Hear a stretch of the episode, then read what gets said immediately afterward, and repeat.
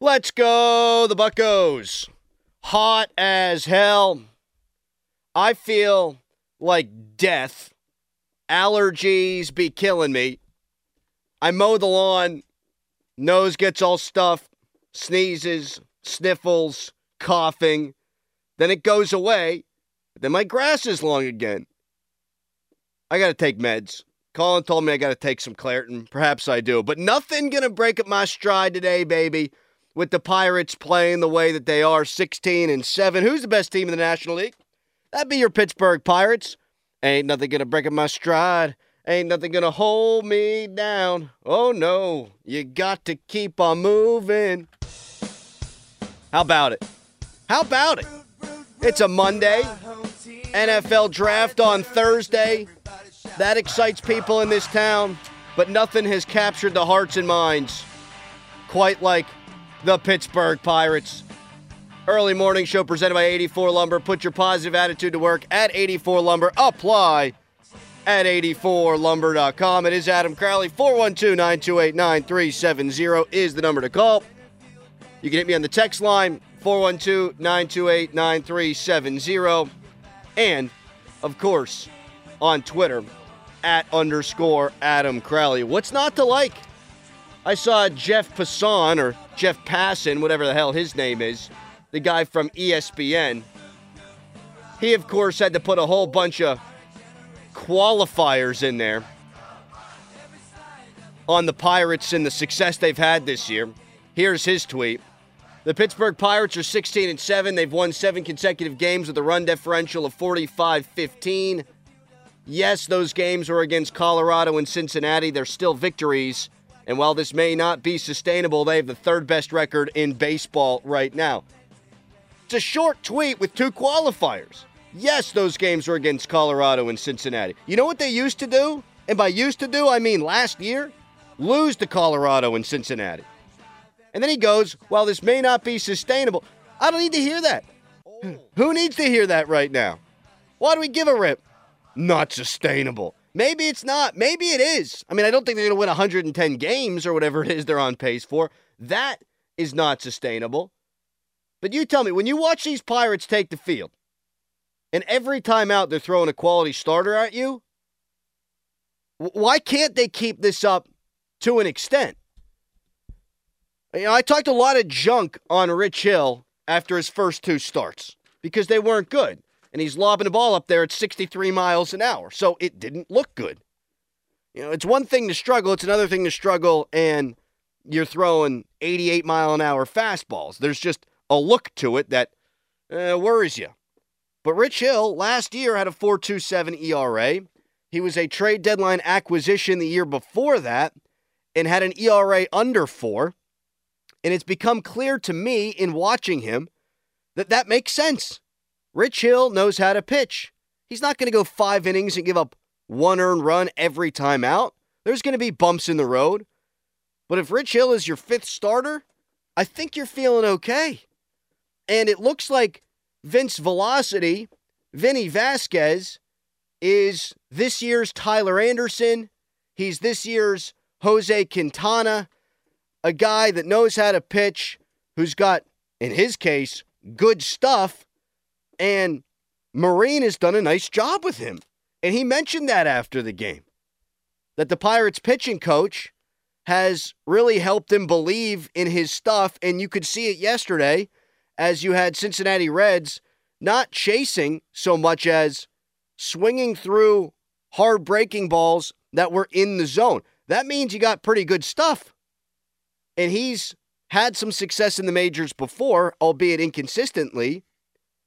If those are your 2 worst starters, you're in a good spot, I think. And again, I don't think Vinny Velasquez every time out is going to go 7 innings and strike out 10 dudes. But he's going to give you a chance. Tomorrow, you got Oviedo on the mound. He's got an ERA sitting around 2 because he's got great stuff. Roansy Contreras has picked up where he left off last year. And Mitch Keller looks every bit as good as Mitch Keller was supposed to look when they drafted him. So you tell me, with this rotation, why the Pirates can't continue to be competitive all summer long. 412-928-9370 is the number. Again, on Twitter, @_Adam Crowley. The Pirates have given Derek Shelton a contract, and a week ago, I was not okay with that. I said, what's the harm in waiting until the end of the year to give this guy a contract? But the more I thought about it, the more it makes sense. And as time goes by and as information changes, it's okay if your opinion changes too. I can't stand when people get married to opinion and they don't let circumstances change that opinion. Now, you don't want to be a flip-flopper. You don't want to one day say one thing, next day the other thing, next day the other thing, next day the other. You don't want to be that guy. But I think with some thought, a little pinch of nuance, it's okay to change your mind on things. When I said that the Pirates should not give Derek Shelton a contract until the end of the year, what were the Pirates, 9-7? They were okay. They were a little bit above 500, and it was nice. It felt good. It was a good story. Well, now the Pirates are in the throngs of their longest winning streak since 2018. You don't have JT Brubaker. You don't have O'Neill Cruz. You don't have a lefty in the bullpen. G-Man Choi was supposed to be part of a good first base platoon. You don't have him. And yet, here you are with the best record in the National League. I still think that Ben Cherington and the brain trust within the Pirates organization probably aren't buying in hook, line, and sinker just yet. They've always earmarked this year as one where a step forward was going to be taken. But I think, come on, truth serum would let you know they didn't believe that they'd be this good, and they still probably don't think they're going to be this good over the full course of the summer. So what if the Pirates collapsed like 11 or 12? I mean, that's a possibility, right? When those teams got off to their starts, they did so longer than this. I mean, we're talking about the Pirates were in first place in June in 2011, and then I think went 4-24 down the stretch. That, I don't think, is going to happen with this team because I've already told you about the starting rotation, but you can't rule anything out. And if that's what they kind of thought this year was going to be, why would you give Derek Shelton the contract at the end of the year if things do fall apart? Then it looks bad. You give it to him now, no one's going to question that. People are riding high on the Pittsburgh Pirates. You believe in your plan. You believe in your rebuild. You believe in the direction of this ball club. So give it to him now when times are high, when public opinion is through the roof. And, well, you don't have to do it at the end of the year if things should fall apart at that point. How about this Maggi guy gets called up? Emotions. He was all excited. Put his head in his hands in his double-A Altoona locker room. He's all cut up, this guy. Good shape, 33-year-old, career minor leaguer, 1,500 games. But isn't it a good thing that he didn't get immediately put in the lineup? Clint Hurdle used to do that all the time, particularly before the Pirates got good. Some guy would get called up. Dude get hurt, call a guy up, put him right in the lineup. No, the Pirates got something special going right now, and you don't want to screw it up with a guy who's a career minor leaguer. The best-case scenario would have been had the Pirates absolutely demolished the Reds yesterday like they did to Colorado, and then you could have put Maggi in. You're up like 12-0. Give that guy his token at bat. A great story nonetheless, but I do think it's encouraging that Derek Shelton didn't say, oh, this guy, great story, let's put him right in the lineup. Now, that shows growth. Where are you now on the Pittsburgh Pirates? Have you changed your tune on the prediction that you had coming into the year? I had them winning 78 games. They're on pace for 110. Let's say they split the difference. Got this text. Do you have Bucco fever yet? I have Bucco sniffles.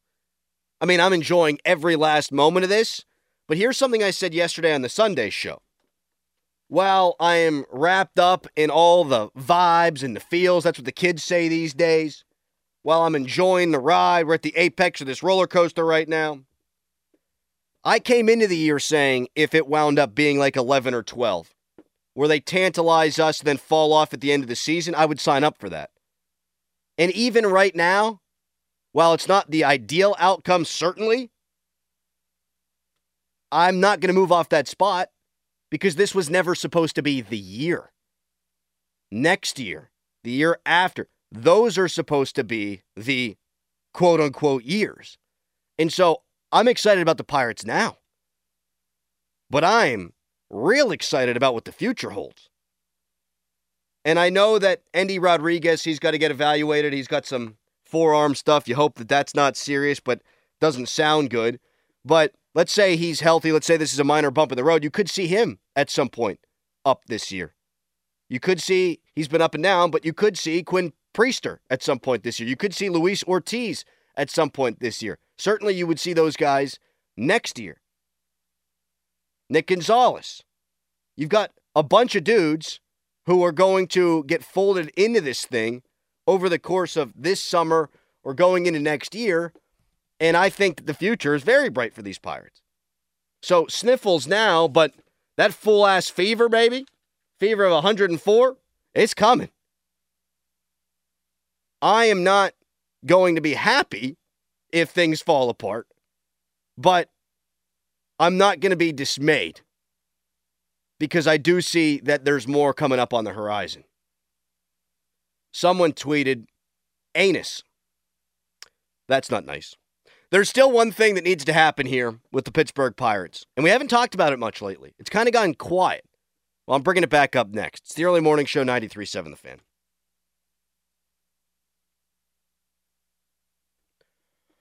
Buccos are hot, hot, hot.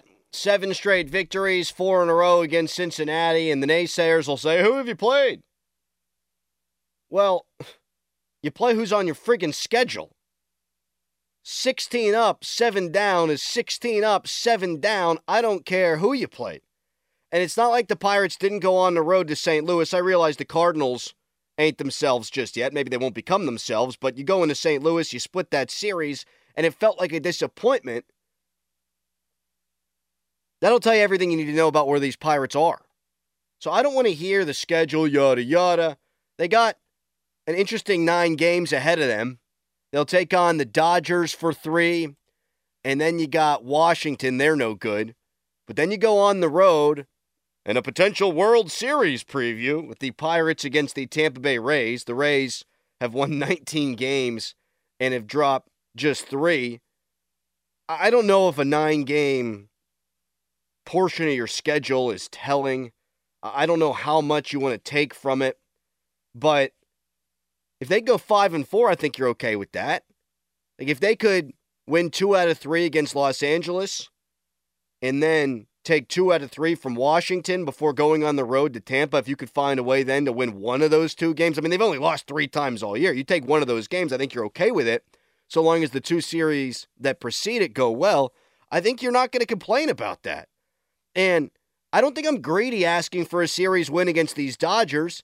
It's not, and you've heard this before, it's not about who you play, it's when you play them. And the Dodgers have gotten off, by their standards, to a slow start. Right now, today, the way the Pirates are playing, the way that the Dodgers are playing, today the Pirates are the better baseball team. And you got them at home.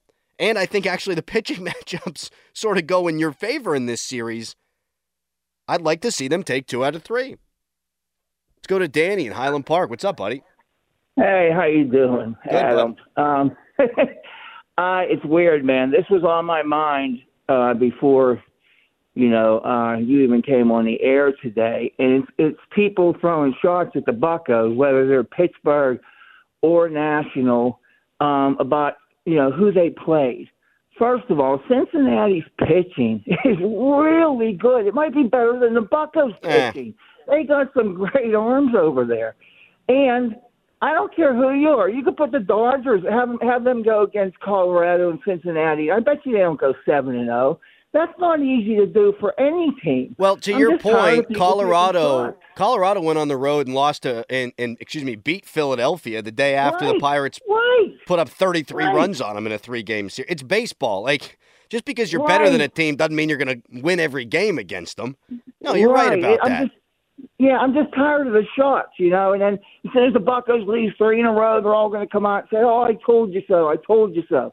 All teams are going to go on losing streaks. There's 62 games. It's crazy. And here's the thing about it, and thank you so much for the call, Danny. Love whenever you ring us up here in the morning to talk a little Bucco baseball.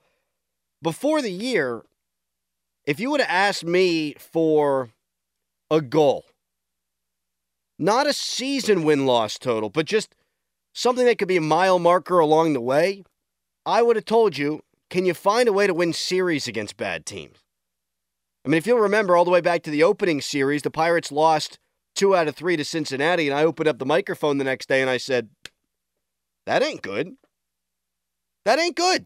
Not when Ben Cherington comes out and says, this is the year we're going to take a step forward in our win-loss total. Losing 2 out of 3 to the team that should be in the basement of the NL Central, it didn't feel good. And I thought that I was right to take them to task for that. Because, yeah, it's the opening series of the year, and, yeah, it is baseball, a big sample-size sport, but the first thing I wanted to see out of this team this year was beat bad teams so that you show that you're no longer one of these bad teams. And now what have they done? They kicked the living hell out of Colorado. Those games were not close. They were down 3-0 in game 2. They came back to win 5-3. But the other two, they win 14-3. Now they sweep Cincinnati. The bats were quiet, but the starting pitching was good. That's the mark of a good team. And if you don't want to go that far, when you beat the snot and you win 7 games in a row against bad teams, I'll tell you what they aren't. They ain't a bad team. And it's okay to look at your preseason predictions and what you thought you knew about this team and still evaluate based on that too. You know, you don't have to get caught, oh, they're 16-7. You can still take it one series at a time. You can still take it and look at those smaller goals and see if they're achieving them. Anthony in Oakland, what up, brother? You know, I was like you. I looked at what happened in Cincinnati early in the season. I say, wait a minute, that little bandbox up there, like old Crosby Field, the Pirates should have been blasting them. But something happened the next series where I think the manager may have played a part and said, you know, they disrespected you guys last year. They called you a hodgepodge of nothingness. Let's do something about it. And I think that injected some confidence in this bunch. I think that this team, Anthony, and who knows, tangible, intangible, whatever, they've thought they were good all year long. I mean, they thought they were good when they got into spring training and McCutchen's there and Santana's there now and G-Man Choi and Rich Hill. Those guys came in here and they set the tone, hey, listen, we expect to win. And the Young Bucks, talented as they are, they said, you know what, why not? And it's a lot of fun whenever you're winning. And so there will be at some point a streak of adversity. How do they handle it then? But the clubhouse feel is such that they think they're good. And so I don't think they were surprised that they swept Boston. I don't think they're surprised by their results at all. The team. Now, management, probably a little surprised, but the team believes. Intangible, whatever. Is this something you only assign to a team that's winning? Maybe. But I think they've got a different feel. And I think that the people that I trust who are close to this team said that they had that feel in spring training too. So they don't believe that this is a fluke. And I like that about them. They're the Pittsburgh Pirates, and they're here to play. And here to stay. 412-928-9370 on Twitter, @_Adam Crowley. Got this on the text line. Pitching matchups for the Dodgers series can't help but think a sweep is coming, not to mention the Buccos took 5 of 6 from them last year. Yeah, the Pirates were annoying to the Dodgers last year. They swept them out in L.A. last season. Remember, that was the Bucco fever time last year. Man, if they swept the Dodgers, that'd be wild. I'll settle. How about that? I'll settle for 2 out of 3.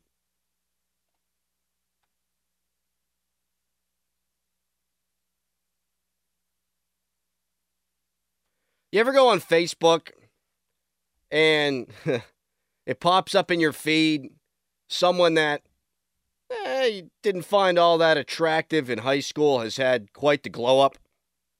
That just happened to me. Scrolling through Facebook and bang. You do you. Glow up. That's kind of what's going on with the Pittsburgh Pirates right now, too. Bang, transition. Let's go to Matt. He's up next on the Early Morning Show. What's up, buddy? Hey, Crowley, I got a question. Mm-hmm. Do you think with Kutch kind of coming back and being like a locker room leader type, that mentor role, with him going through what happened in 11 and 12, do you think there's anything he could do to help kind of maybe curb a long-term, like, team getting down on itself, like losing streak? Like, he lived through that. Like, he remembers. I think the way that you survive and the way that you don't have those long losing streaks, and thank you for the call, Matt, is you got to pitch well. And if you look back at those 2011 Pirates, the pitching was good for a while and then it fell off, but it wasn't necessarily a surprise that it did.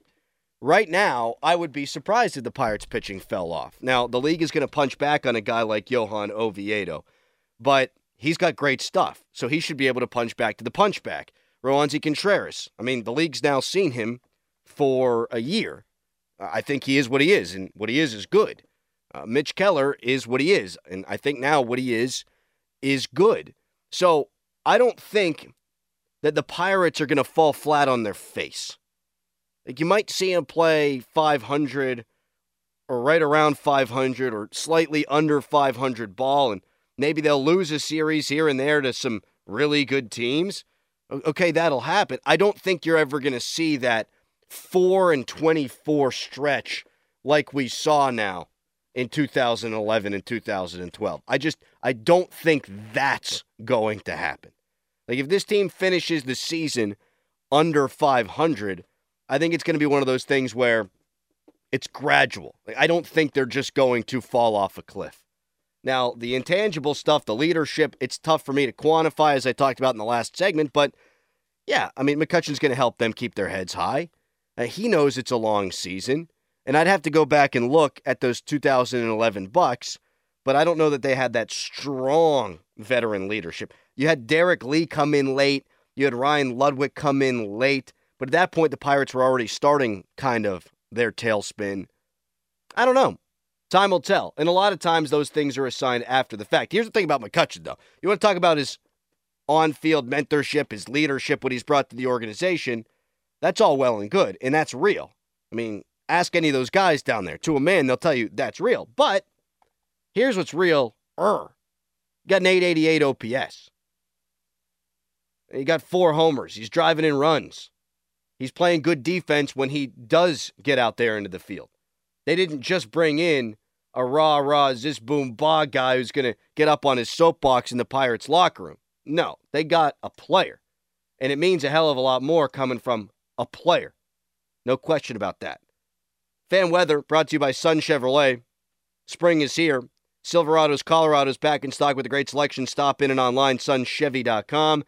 Cloudy with highs in the upper 40s. I am interested to see what the attendance looks like for this Dodgers series. I like that the Pirates are not playing on Thursday night. They're playing on Thursday during the day. Why that matters is because the NFL draft is at night. The weather's supposed to turn and be a little bit nicer starting later in the week. So maybe at 12:35 Thursday first pitch, maybe you'll see a nice little walk-up crowd there with the sun shining and the highs in the 60s. What I have noticed, anecdotally as it may be, these crowds, while they have not been huge, it does seem like they're hanging on every pitch. It seems like good baseball crowd. At least that's the way it's coming through on TV. I only attended the opener, and that's going to be a great atmosphere, and it certainly was this time around with Andrew McCutchen coming back and the team going off to that 5-2 start. But it does seem 14,000, 15,000 people there. They're all there to see the team. And they're making noise at the appropriate moments. And that might sound silly, but it ain't always been that way here. There's a pierogi race. There's fireworks. There's a giveaway. You're bringing your family because you want a nice night out with your family. And there's nothing wrong with that. But anecdotally, to me, the crowds, when they've done the shots on TV and the sound of the crowd, it seems like there's a young crowd and an enthusiastic crowd. You see the Jolly Rogers. You see the people are wearing their black even still to these games. So while the crowds haven't been huge, I have thought that the crowds have been good, that they've been invested, that they are Pirates fans. And I do dig that. And as the summer goes on, the better this team plays, you're only going to see the sizes of those crowds swell up bigger and bigger. At this point, you've built your record now to 9 games over. You're only 23 games into this thing. But if you can continue to capitalize on this great start, again, you got the Dodgers, but they're at home. You got good pitching matchups in your favor. You got a bad Washington team coming in. These next 6 games, if you can bump that up to 10, 11 games over 500, then after you get out of Tampa, you got another couple teams that you are right now better than. You can beef that up. I don't want to get too greedy here, but if you can beef it up, you're 13 games above 500, something like that, after the next 12, 15 games, you're going to be in it all summer. Last year, the wild card team in the NL, the Phillies, what they went 87 games, won that win the world or going to the World Series because they got hot at the right time. But if you're a near 500 team, you're sniffing around that wild card. So if you can beef up your record now while you're playing well, even if you start hitting some ebbs and flows, and even if you start playing not as good a baseball, and you start bringing that number down closer to 500, you've built up equity, and you're still going to be in this thing. That's what's exciting about this. I mean, there's a lot of things that are exciting about this, but you keep building here while you're hot, you're going to be in it all summer. And that's what baseball wants. There's no salary cap, there's no salary floor, but they're trying to artificially keep markets invested by adding those extra wild card teams. And if you're the Pirates and you take advantage of now, you're going to be sniffing around it for a long time.